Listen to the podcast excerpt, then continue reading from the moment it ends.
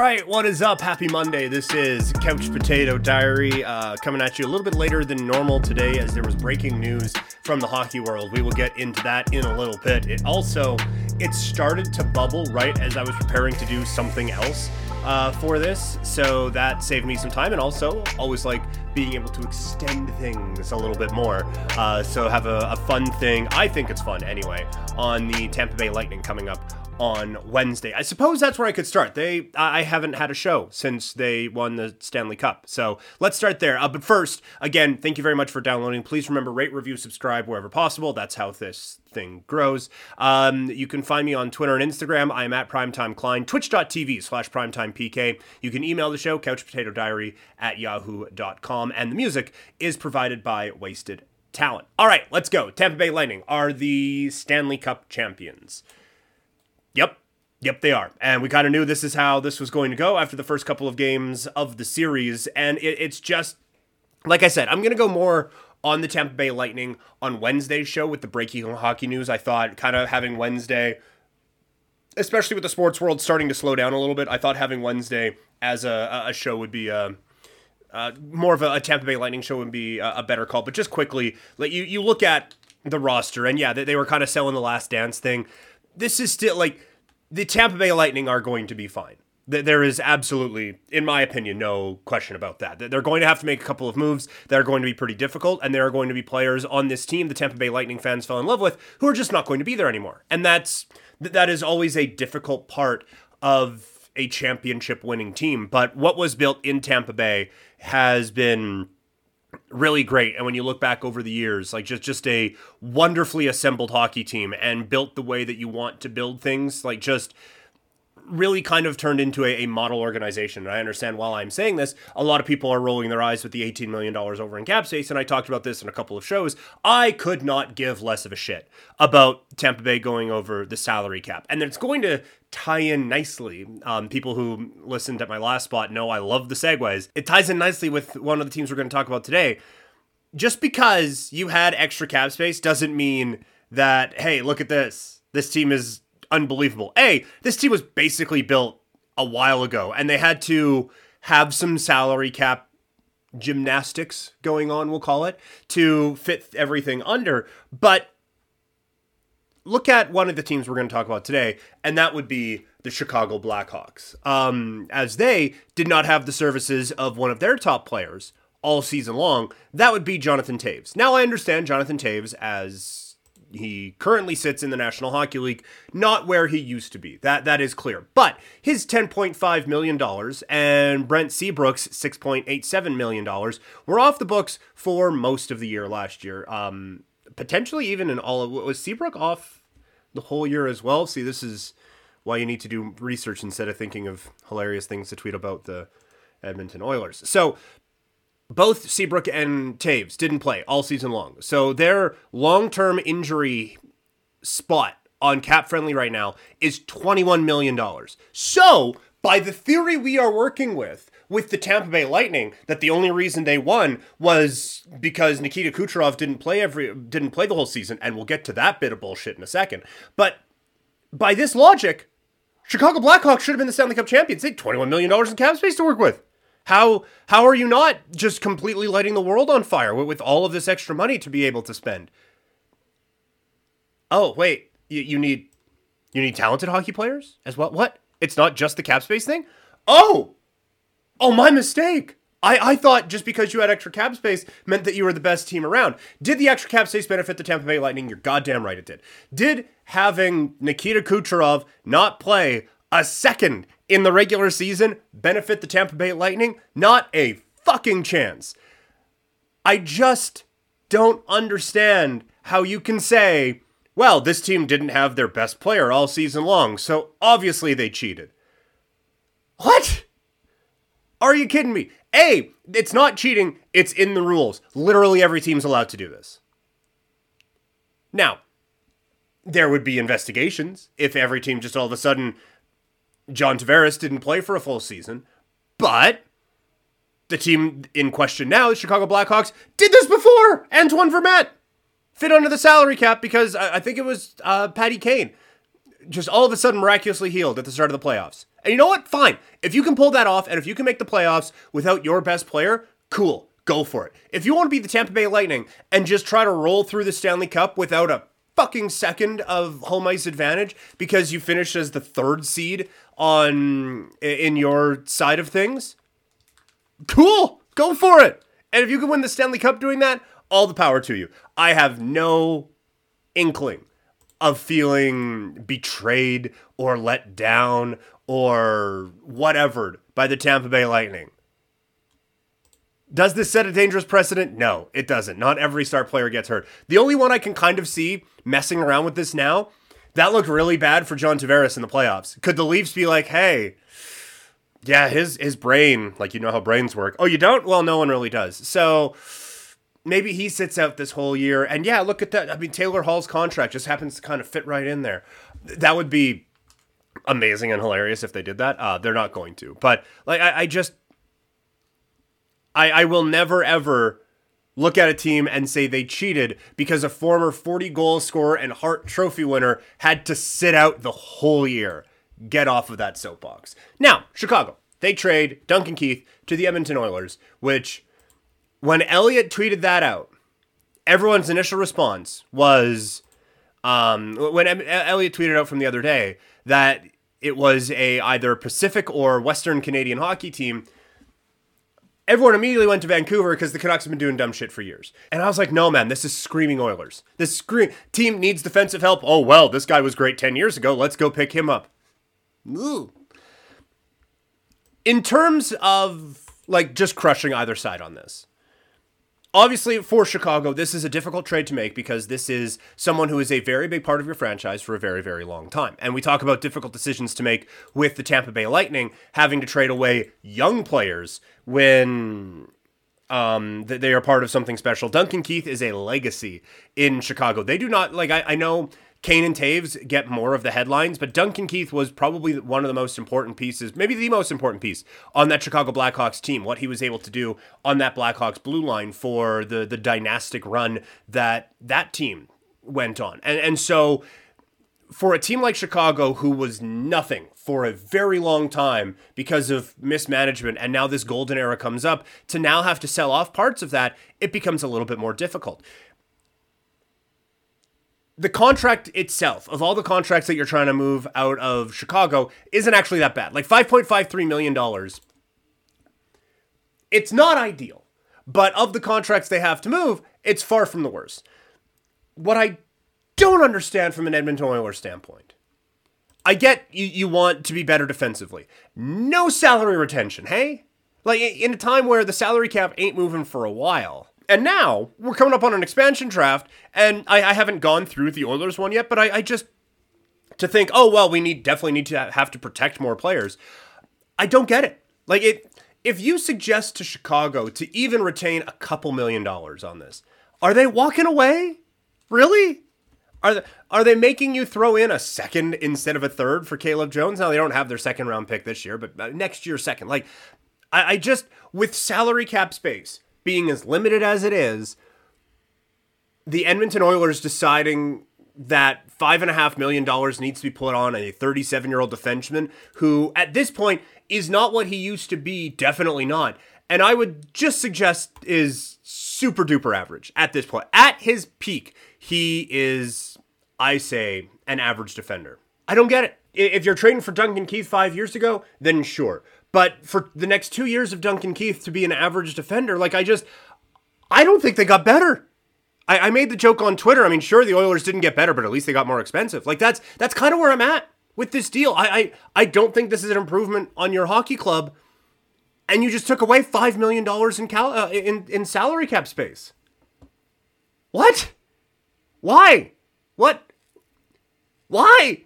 And the, the the Chicago return on this all due respect to Caleb Jones, has not a fucking thing to do with Caleb Jones. And I'm swearing a lot and I, uh, I apologize. But Caleb Jones, again, average to slightly below average NHL defenseman, a, a, fine American Hockey League defenseman. Third round pick might turn into nothing, might turn into something. But for Chicago to get so much more salary cap, to get all of that salary cap space back at a time where no one has salary cap space, I just I can't wrap my head around this. I, I honestly looking at the Edmonton blue line right now, do they need help defensively?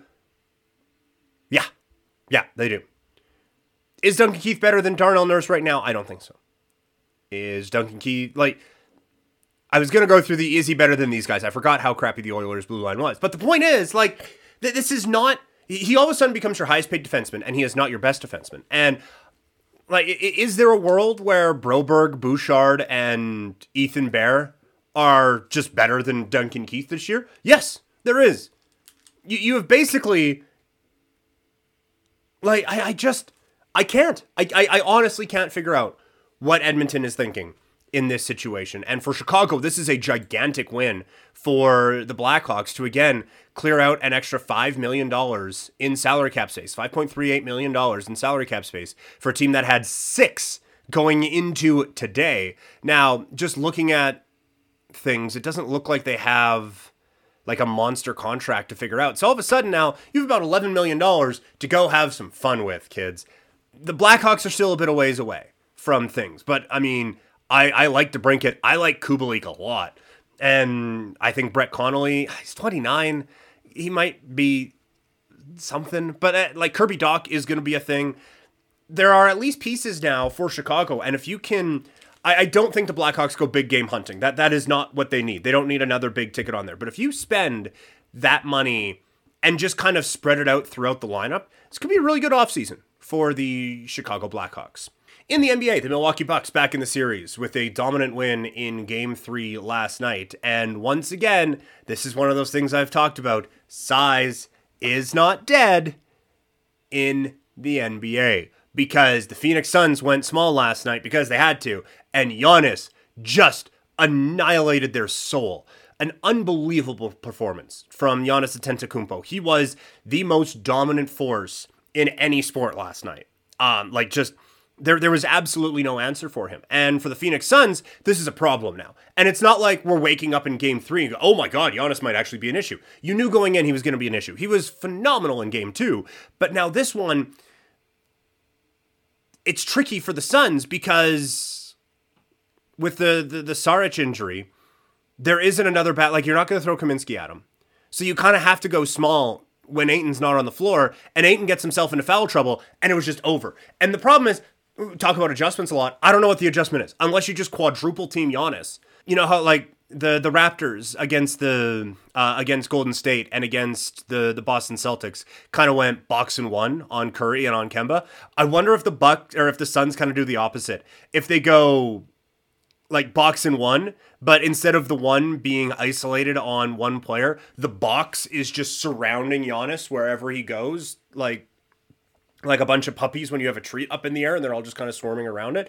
Because he, he was unstoppable last night and cam johnson tried and cam johnson caught a body last night with pj tucker but aside from that rough night for your boy cam johnson because Giannis just there was there was no defending him with how dominant he was last night and you can't put kaminsky in there the the adjustment is Ayton can't get into foul trouble. And whether that means you have to kind of protect him a little bit more or whatever it is, it becomes like it's just it is the talking point I think of the series now. It, and who would have thought coming in like Ayton just is the key to this series because otherwise they get destroyed. That that's that's the only the only thing I can think of is Ayton can't get into foul trouble, and he all of a sudden becomes the most impactful player and the most important player, I guess, in this series.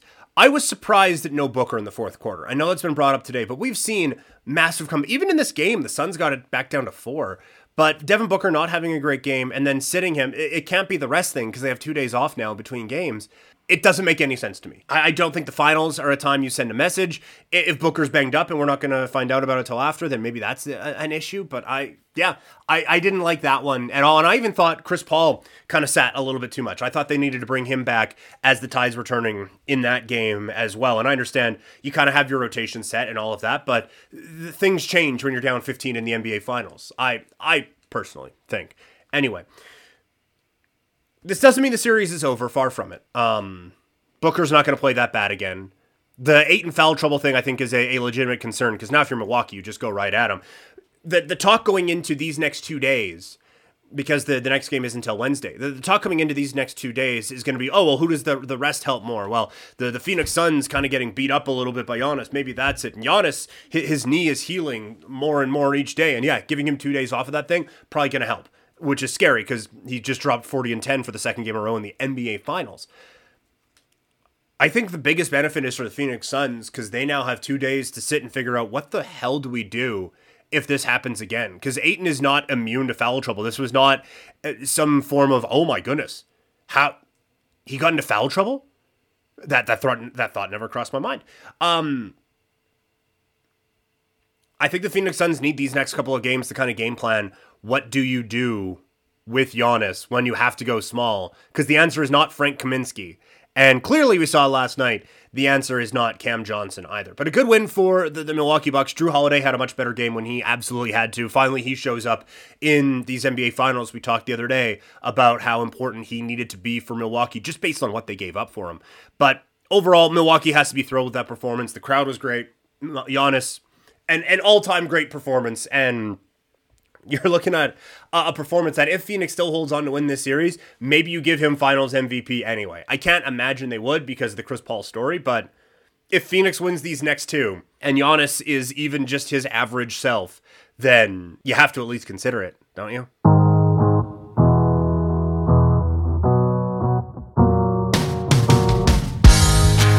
Music that you hear on Couch Potato Diary is provided by Wasted Talent. You can find them on Instagram at Wasted Talent with X's where, where the A's would be. And they got some new stuff. Check it out now. I thought we got an interesting look at the sticky stuff conversation in baseball yesterday. And this is one of the things we kind of need to calm down on when it comes to the sticky stuff conversation. Gerrit Cole um, had a few bad outings post sticky stuff enforcement. And so the natural, hey, uh, look at that, look at that, look at that, look at that, is to say, well, he was clearly using sticky stuff.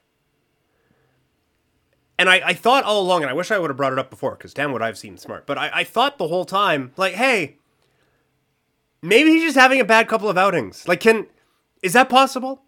Some of the greatest pitchers of all time have sucked for a month before. That that's just Th- that happens. That is sports. Not this isn't a video game where all these guys just stay consistent the whole time. Sometimes that there's there's ups and there's downs and there's all arounds. I don't think it's because of a sticky stuff thing. I just think he's been relatively ineffective for a little bit. But we are we are so quick to try to catch the Brady Anderson where it was obvious. It's kind of obvious he was using steroids because every other season in his career, one of these things is not like the other. Um, that's fine to pick out over a season because you're not going to have that type of a breakout season. Like some guys will have somewhat of a, a, breakout season, but you're not going to have. I need to look at this up again because it was first of all, handsome man, very handsome man. You know it's going to be highlighted in black on here. Yeah, so Brady Anderson in the 1995 season hit 262 with a 371 on base percentage and 16 home runs. Fine Major League Baseball numbers. In fact, if we look at the the first times he he fully pl- he plays kind of a a full season up to the 95 season from 1988 to 1995 with the Boston Red Sox and Baltimore Orioles. Brady Anderson played 945 games, hit 72 home runs with a 3 four, with 346 runs batted in and a 250 batting average. A fine Major League Baseball player. Then in 1996, Brady Anderson hit 50 home runs. The year after that, he hit 18. I almost respect the guy for being like, you know what? I, I am just going to redline this thing all season long and let's just see what happens. Like he basically tried the thing that the guy um, who made the documentary uh, Icarus basically tried what that guy was thinking of doing with, hey, let's just see what happens when I'm on and when I'm off. But the fact that he almost eclipsed his home run total from the, previous seven seasons in one season, bravo. Amazingly ballsy to, to try to pull that off. Long winded way of saying it was obvious he was doing something. But it was obvious over the course of a season, not over the course of a month. And it, it I don't know if it's just the way things are today or anything like that, or everyone just wants to be right right away. But to just try to immediately, oh, yeah, sticky stuff.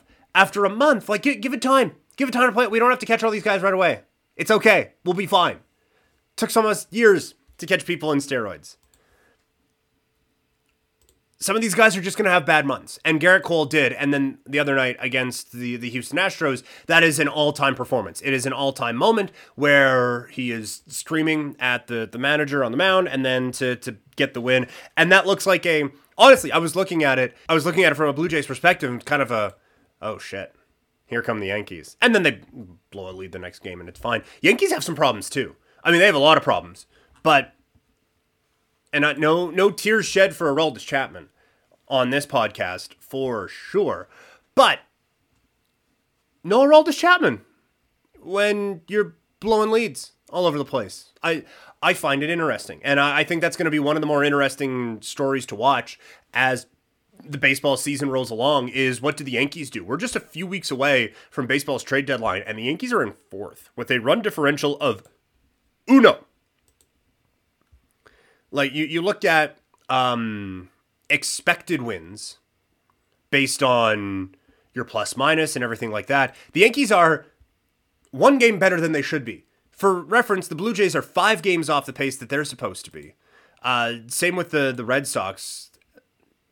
The the Rays are basically right where they are supposed to be, but that is at plus 85 with the, the win total they have. The Yankees are basically a 500 baseball team and aren't supposed to be as good as they've been. Like it's they have some issues out in New York, and to suggest that they're going to be buyers at the trade deadline, which is what they've suggested, okay, sweet. You got eight games to make up in the American League East, and they have four and a half to make up in the wild card race. Now, the thing that benefits them is the teams ahead of them Toronto, Seattle, and Oakland. We talked a little bit before about Toronto's schedule post All Star break. They have one of the 10 or 11 easiest schedules in baseball going forward. The Mariners ahead of the Blue Jays aren't very good.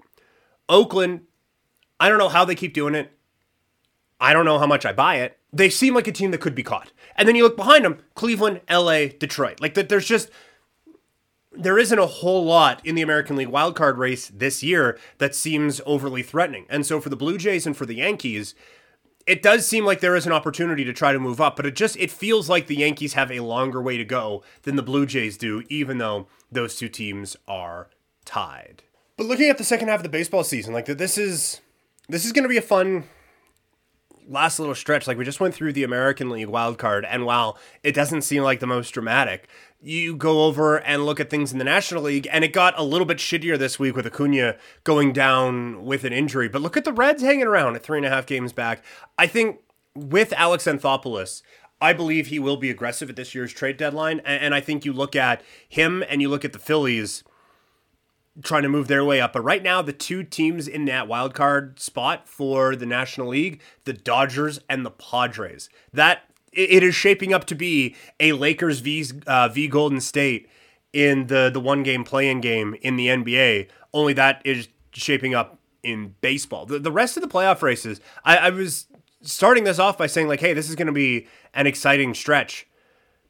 Maybe it isn't. Like you have the West that's going to be close. I don't think uh, San Francisco holds on to that. Dodgers are two games back of them. The Reds are four games back of Milwaukee, but after that, like the Cubs are going to be in sellers mode. The Cardinals don't have anyone who could pitch, and the Pirates are making a hell of a case to be uh, picking number one overall for the second year in a row.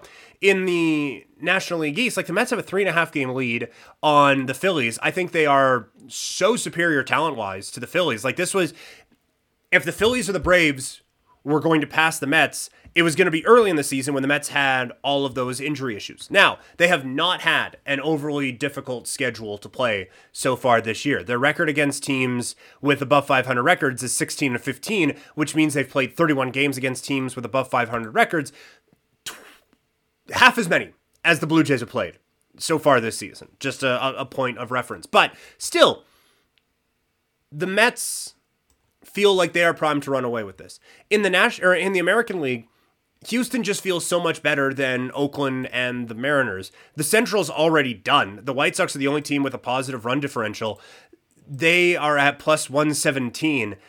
Cleveland's at minus 16. Like it's it's just the Central is done. And then you have the American League East, which could be interesting, but the Blue Jays need to get going, and so do the Yankees. So maybe it's not going to be as exciting uh, a final stretch in baseball as I, I thought it was going to be. I hope it is, but I don't know. Maybe, maybe not.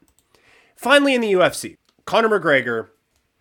I, I wanted to do a big week for this last week and then just wasn't able to with all the, the different stuff going on family wise. Again, I said on Twitter before, everyone is fine, everyone's awesome. Uh, it there there is literally nothing concerning going on. It's just there's a lot of family things that are going on. So didn't seem like the best time to just be diving into UFC stuff. But uh, Saturday night, Conor McGregor ends up falling, literally and figuratively, against Dustin Poirier. A couple of notes from this. One, we need to stop in a fight saying that when a guy gets injured in that fight, that he didn't actually lose the fight. One of the things that you look at in a fight is how well does this guy's body hold up whilst fighting. If his body literally falls apart in front of you, seems like he lost, doesn't it? I don't. I, I will never understand that. The goal of a mixed martial arts fight, like th- there is a competition aspect of this, and we, we have even heard going back to you uh, to, to the Ultimate Fighter season one, where guys were saying, "I don't like hurting people. I just like competing." I, I 100% believe that. Although the goal of the fight is to hurt someone and have them hurted so much that the fight has to end. That's what happened. Conor McGregor's leg broke while he was fighting a guy, and you're gonna say that guy didn't win? It was not. It was not a fluke. You, there are a couple of videos now, whether it's a bunch of kicks or whether it was um, throwing a high kick that ends up hitting Poirier's elbow and then his leg breaks after that. He threw a technique that when it hit Dustin Poirier, his body could not hold up, and thus he lost.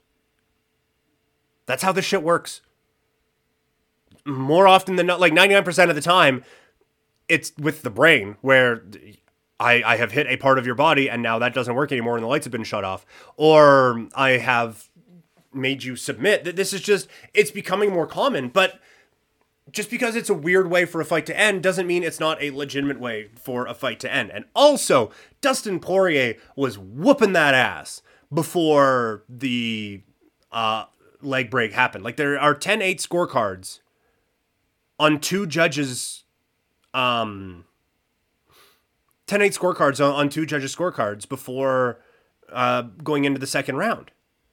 And for all you want to say oh yeah well it's only one round have you seen any Conor fight? In what Conor fight?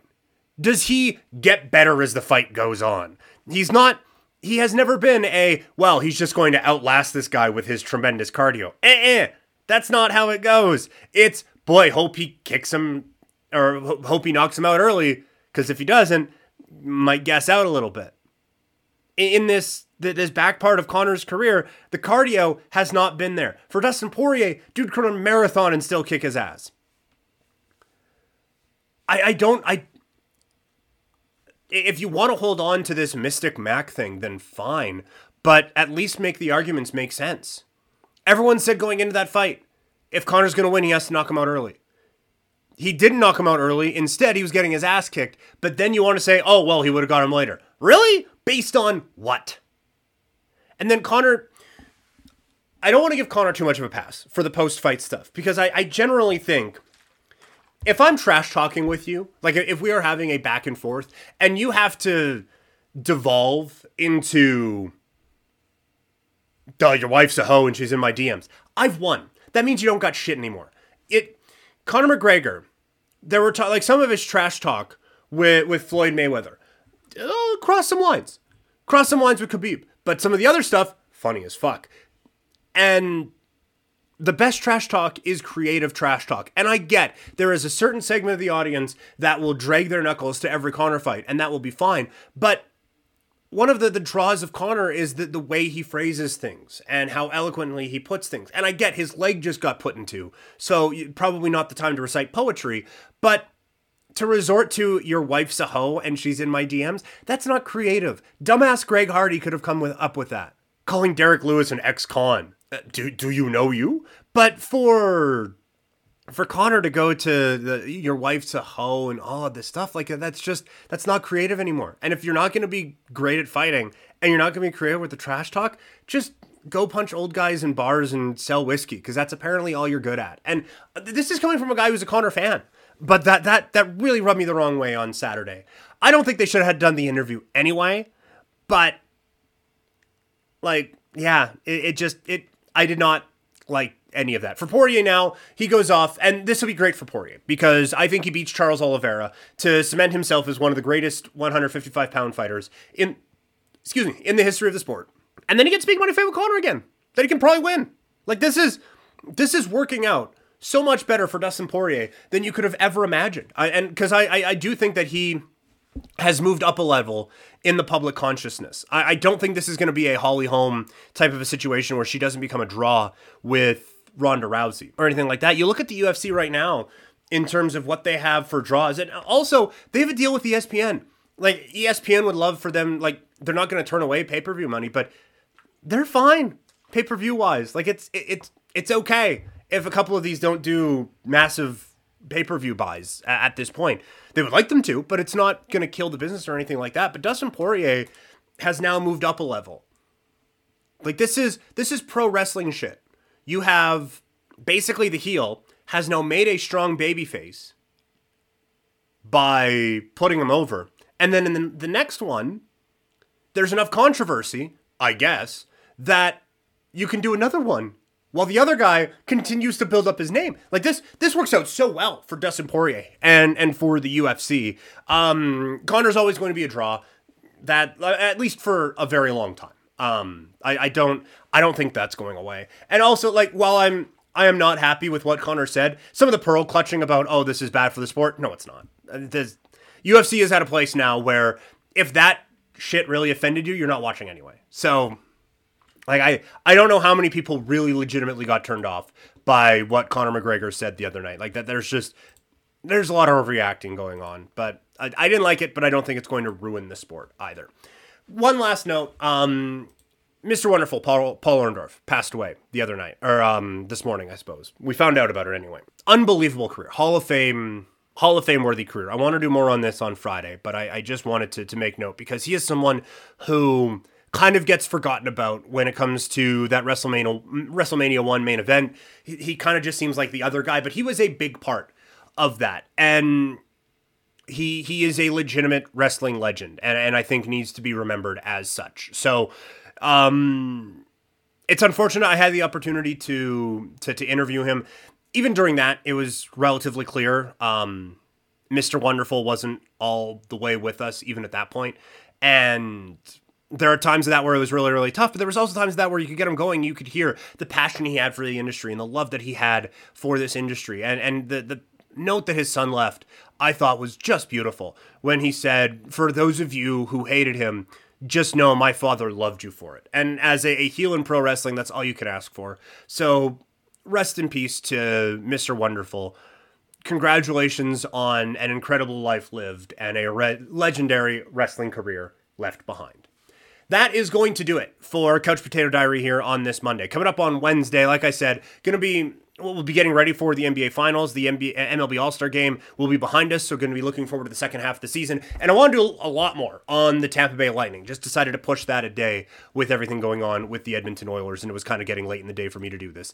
Anyway, if you want to get in touch with the show, you can email me at couchpotatodiary at yahoo.com. Twitter and Instagram, I am at Primetime Klein. Have had some really nice notes on our Okotoks Dawgs coverage. That has been that has been a blast. Uh, I know we're in the, the, the side note portion of this here, but Saturday night's game, bases loaded, two out, bottom of the ninth, two run ball game. Dogs had bases loaded twice in the eighth and in the ninth. The, the dramatics of that, I loved every second of it. I hope you were able to tune in. If you missed any of the games, they're all up on YouTube. Um, I, I, would very much recommend you check it out because you're seeing a lot of the players drafted are teammates of these guys who are playing in Okotoks Dawgs games. So the, the level of ball was quite high. I'm having a blast with that. Anyway, twitch.tv slash primetimepk. The music that you're listening to from Wasted Talent, you can find them at Wasted Talent with X's where the A's would be. Their producer is Tommy Fresh Music on Instagram. If you haven't heard enough from me, We Had No Idea is General History Podcast. Check that out every Wednesday. It's myself and my wife. Really proud of the work that we've been doing on that over the last few weeks. So check that out. And if you don't, either way, talking to y'all Wednesday. I'm out.